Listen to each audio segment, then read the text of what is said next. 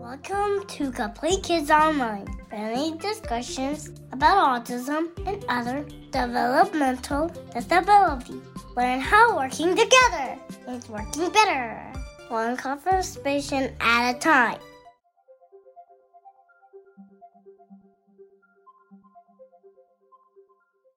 Hello, welcome to Compleat Kidz Online. I'm Gina. I'm Bob.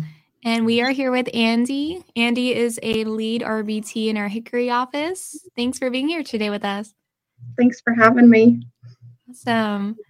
Um, so tell us a little bit about your journey here with Compleat Kidz.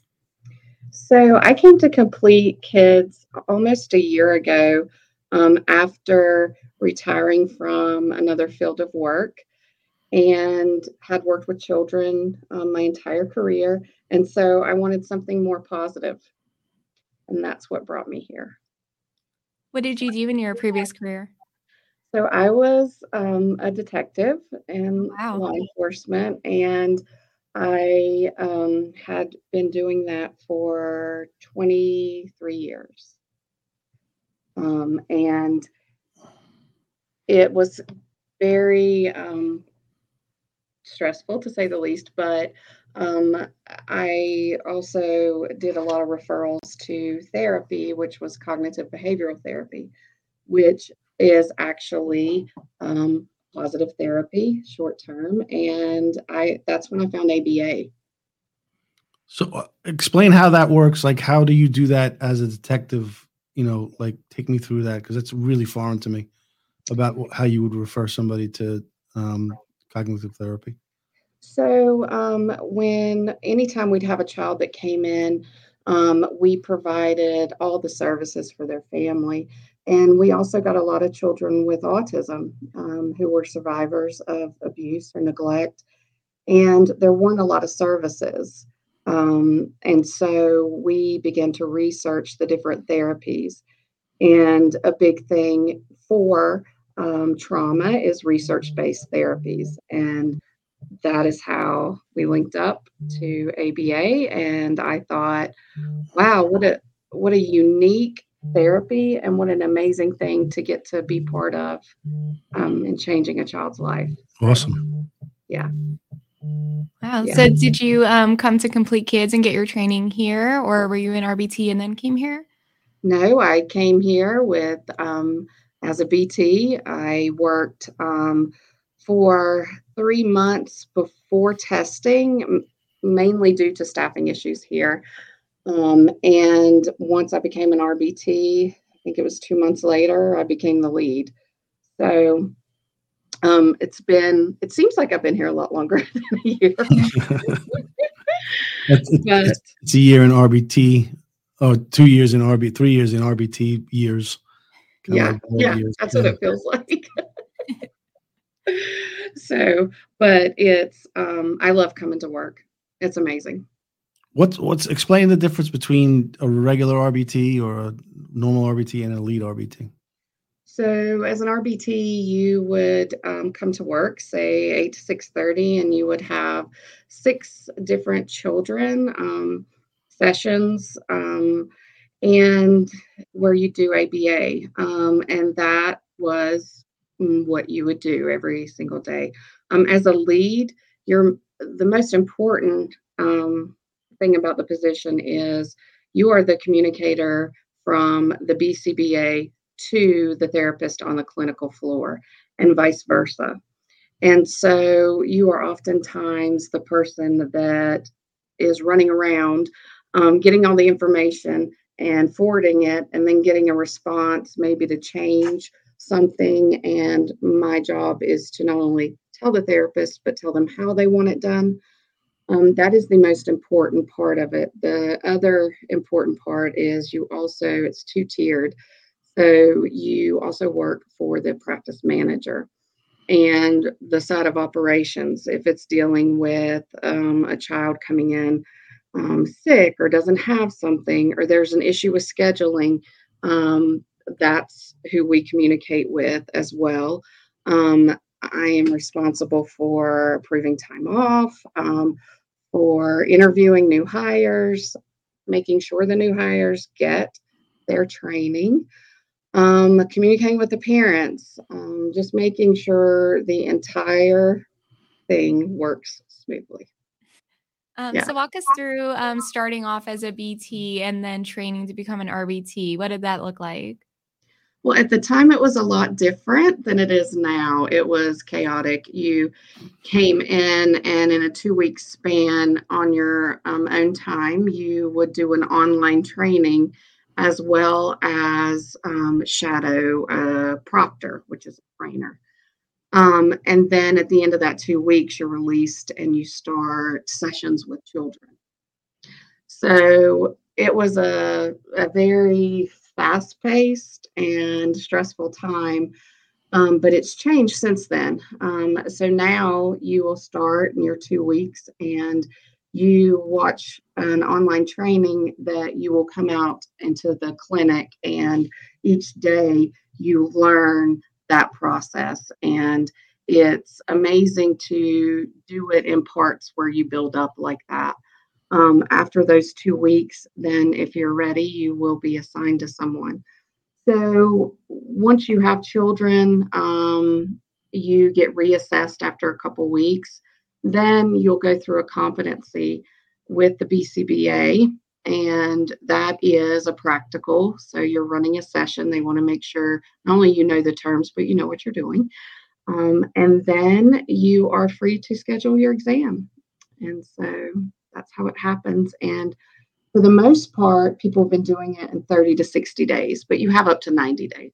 Mm-hmm. Um, walk us through what a session would look like. So um, the most important thing with the child, so for instance, your eight to 10 session, you come in, the child comes in with a parent or caregiver. You ask, How was your weekend or your night? Anything I need to know, any concerns? And then um, you transition the child into the clinic. Um, once inside, you pair and engage. And that is the most important thing about the therapy um, you need to be pairing and engaging your entire session. No one else should exist. Um, and as you do that and you get to know the child, you know the things they prefer. And so you would start off looking at their program and say they needed to do rote counting, which is line up items in front of them and have them count. And um, it's something that you do. You would do that program numerous times throughout the session. Um, and there's a list of about, you know, 10 to 20 other things you could be doing um, during that session. The important thing is to least run seven programs with that child um, and be consistent in the way that you do it.